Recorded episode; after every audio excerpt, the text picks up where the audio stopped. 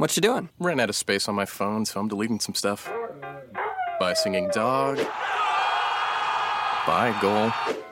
I pronounce you. Bye wedding ceremony. Stop. At Metro PCS, you get two free phones with twice as much memory. Really? Don't say bye to your memories. Switch to Metro PCS and get two free LG K20 Plus phones with 32 gigs when you switch two lines. Metro PCS. Wireless. Figured out. Coverage not available in some areas. Sales tax not included in phone price. Excludes numbers on the T-Mobile network. See store for details and terms and conditions. You are Locked On Packers, your daily Green Bay Packers podcast, part of the Locked On Podcast Network. Your team every day.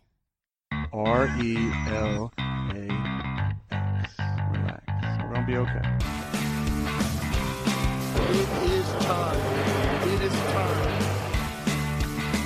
I feel like we can run the table. I really do.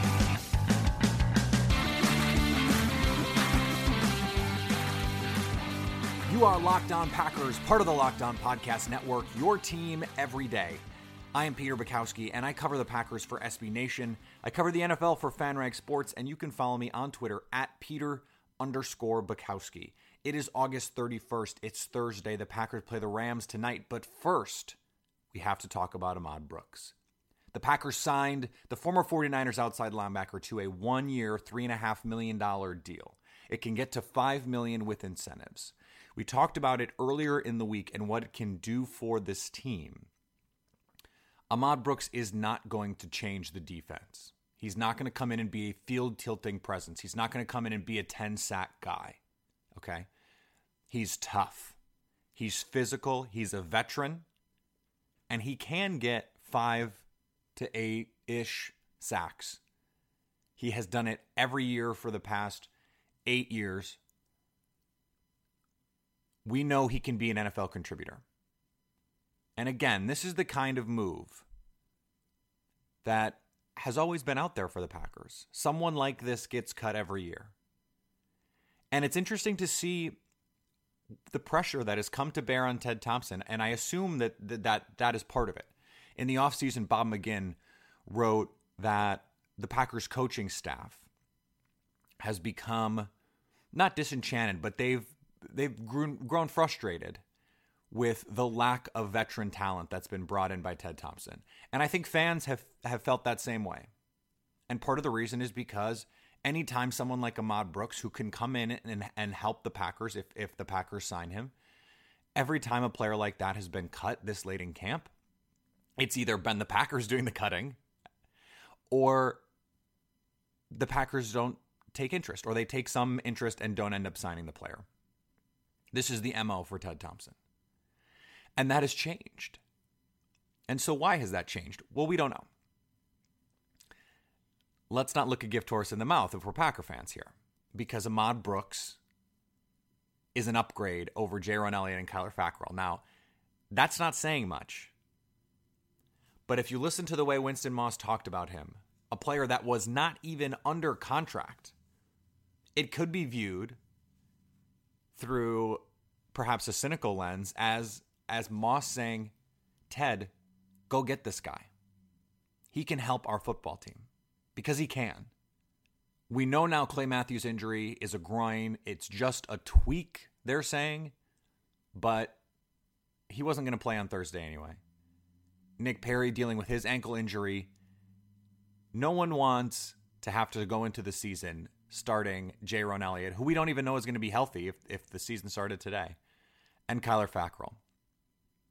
So Ahmad Brooks brings an, an above replacement level player to the Packers defense, a defense that he should be relatively familiar with.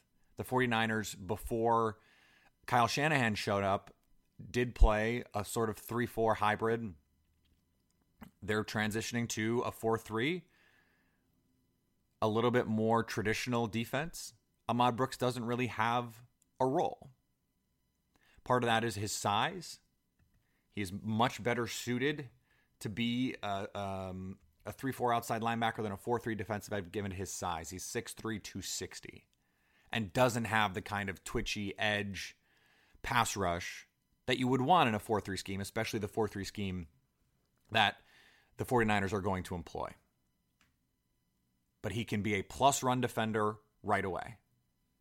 He can run in these sub packages. He can he can rush the passer using some of the the ways that perhaps Datone Jones or Julius Peppers was deployed last year. If the if the Packers want to put him inside, stand him up and and blitz there or or even with his hand down, he can do that. He has shown he can do that. He's still strong. He's still physical.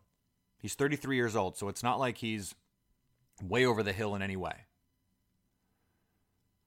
He can still come in and play. Kyle Shanahan said as much when they cut him.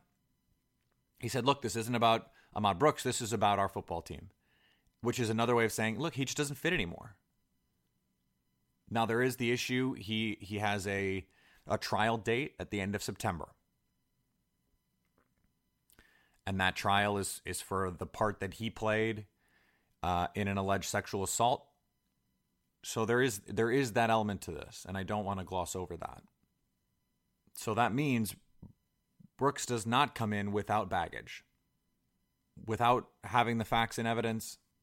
It's hard for me to make a determination on on how I personally feel about it. You're going to have to make that determination yourself.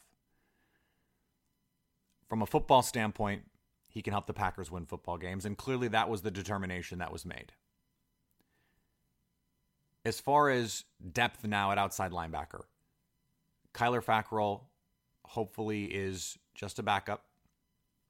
Jayrone Elliott, just a backup. If those guys are just backups, if they're just playing 10% of snaps, 15% of snaps, just as rotational pieces every once in a while, you're fine. Now, the question is about Vince Biegel, the rookie from Wisconsin.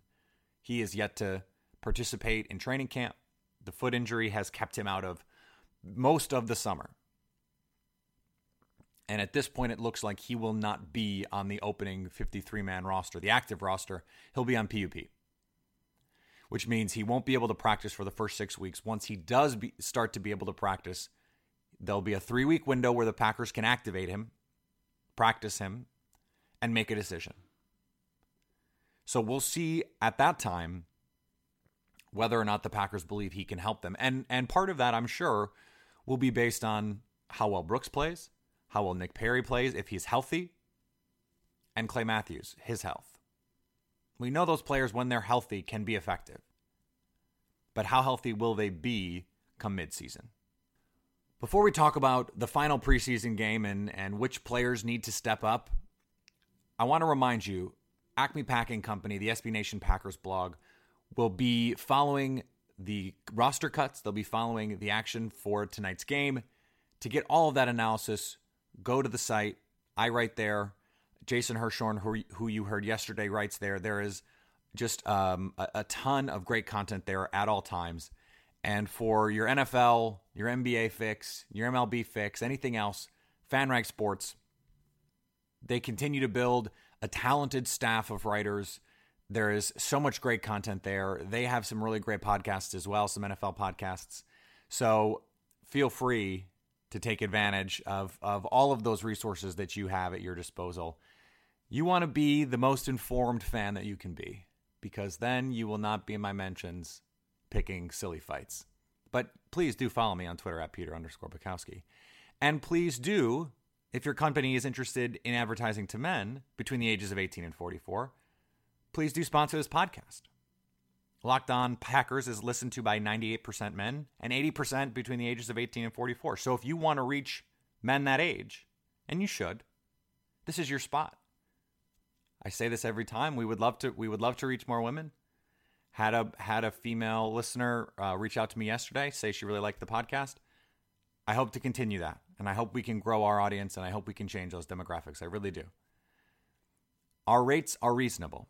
So if you or someone you know wants to reach Packer fans, wants to reach people in Wisconsin, people in Milwaukee, people in Madison, people in Green Bay, email me at Peter underscore Bukowski to find out more. The final game of the preseason is the Packers against the Rams. The Rams are not going to play most of their starters. The Packers are not going to play most of their starters. This isn't even going to be a Brett Hundley game. My assumption is Hundley will maybe play a quarter. If the Packers We'll know, let me put it this way. We'll know if the Packers intend to shop Brett Hundley this offseason or this preseason, depending on how much he plays. If he plays a little, they're good for now. If he plays a lot, it could be a showcase situation. Because the, the first team offensive line, you have to expect with Kyle Murphy and right now for Brian Bulaga, you have to expect that the Packers want to get that group some reps even if it's not with Aaron Rodgers, even if it's not with Ty Montgomery and the starters there. Kyle Murphy needs the reps. When it comes to other players who need the reps and who need a strong performance to make this roster, I'm interested to see what the Packers do with Taysom Hill. He's shown me enough to say I'd rather have him than Joe Callahan. He's bigger, he's stronger, he's faster, he's got a better arm, and he's less of a crazy person. Callahan is a non traditional quarterback. He likes to run around, he likes to make plays, and that's great and it's fun for the preseason. I, I don't want that two snaps away from being my starting quarterback. And so if the Packers are going to keep three and Brett Hundley is going to be on this roster, then your third quarterback should be someone that you can develop. And the tools that Taysom Hill has are more developable than Joe Callahan's. We know what Joe Callahan is. He's a fringe NFL player. The Packers obsession is the wrong word, but their support of him over the last year has been I would say puzzling to me at best and straight up crazy town at worst. I, I don't understand it. I will not pretend to understand it. It makes no sense to me. So I would like to see Taysom Hill play well because I'd like to see him as the third quarterback, even if it's just on the practice squad. I don't think uh, many teams are going to put in a waiver claim for a 25 year old rookie quarterback, but he is the kind of player. He's exactly the kind of player you want on your practice squad as a as a third quarterback. Now, the other position that needs to shake out is receiver, and we talked about it with Jason yesterday. Can Malachi Dupre make this roster? It was suggested in the Journal Sentinel this morning that Michael Clark may not make it through waivers given his physical profile and, and tools. Could he be someone the Packers have to sneak on the 53 man roster? I don't see it. I think if Jeff Janis were as in danger of making the team or not making the team as he was or appeared to be a couple months ago, then maybe. Because it seemed like when when rookie camp closed and we were going to head into training camp, that maybe Jeff Janis's spot on the roster was very much in jeopardy. Malachi Dupre offered a lot of the same skills, only he actually knew how to play wide receiver. But the injury to Dupre really derailed his chances to make this roster. And so how do how do the Packers respond to that? And how do they how do they adjudicate the numbers here because it is truly a numbers game. I think Jason is right in that DeAngelo Yancey is the last man on the team they will try to get Dupre through waivers. I find it hard to believe he will make it through just given his pedigree and his talent. Someone some other team must have liked him pre-draft and is not happy with happy with their receivers. It was it was funny to me yesterday. The Seattle Seahawks were trying to trade Jermaine Kearse, or at least it was reported that they were trying to do that. Okay, so a a mediocre talent in a mediocre receiver group isn't going to make the team and the team would like to trade him instead of cutting him. Cool. That's every team. Roster or receiver is the deepest position in the league. Everyone has three or four NFL receivers on their roster. It may be the case that no team claims Dupre because they're they it's just a number situation. They have four or five guys that they love. They don't have room for him somewhere else. Maybe. That's probably what the Packers have to hope for because personally, I think he's too talented to make it through waivers, but we haven't seen it because he's been hurt. And the last the last question is does Lenzy Pipkins, who had a great first game and, and ha- has not played as well since, he struggled against Denver. Does he get the nod over Ladarius Gunter, or do neither of them make the team? I don't think it's at all a lock that Ladarius Gunter makes this football team. And some have pointed out it would be a fall from being the number one corner to not making the team. Enough. He was not the number one corner. Okay, he was the number one corner in in sort of ceremonial title only. Sam Shields was hurt. Damarious Randall was hurt. Quinten Rollins was hurt. And Ladarius Gunter had to play. And he played well enough to keep playing even after Rollins got back and Randall got back, neither of whom were anywhere near the player that we had seen when they were rookies. And it's been it's been made clear now. Now that Rollins is healthy, now that Randall is healthy, and now that Davon House is back on the roster, Gunter is the sixth corner probably right now at best. He's definitely behind Kevin King, and he's definitely behind Josh Hawkins. So those are five. That's five corners. If Gunter is the sixth, Pipkins provides more potential on special teams because he's he's more athletic, at least from a straight line perspective. And he probably has more upside developmentally. So where is Gunter's place on the team? I don't know that he has one. And if you're the Packers, that's a great thing. If you're Ladarius Gunter, obviously less great. But I think he could given given the corner depth of the league and given how important that position is, he finds a home if the Packers cut him. I have no doubt about that. He can he proved last year he's an NFL player. He played well enough in enough games to prove he is an NFL corner. He just may not be an NFL corner for the Green Bay Packers. That is the name of the game. After all, this is a Packers podcast. And that's it for this week on Locked On Packers. We got four shows in we started back up. I'm really excited about about what we're building here, and so um, I want to thank you all for for being a part of this journey. Um, th- this is this is going to be a really fun season. I think the Packers are going to have a, a, very good year, which means it is a great year um, to be a part of the Locked On Packers family. We're only going to have three shows next week and the week after, and then the following week, heading into week three, we will go back to Monday through Thursday um, just wanted to give you a little programming heads up on that. I will be back on Monday. We'll be talking final, final cuts, final game, and looking forward to Packers Seahawks. Until then, enjoy the game tonight if you watch it, and as always, stay locked on Packers.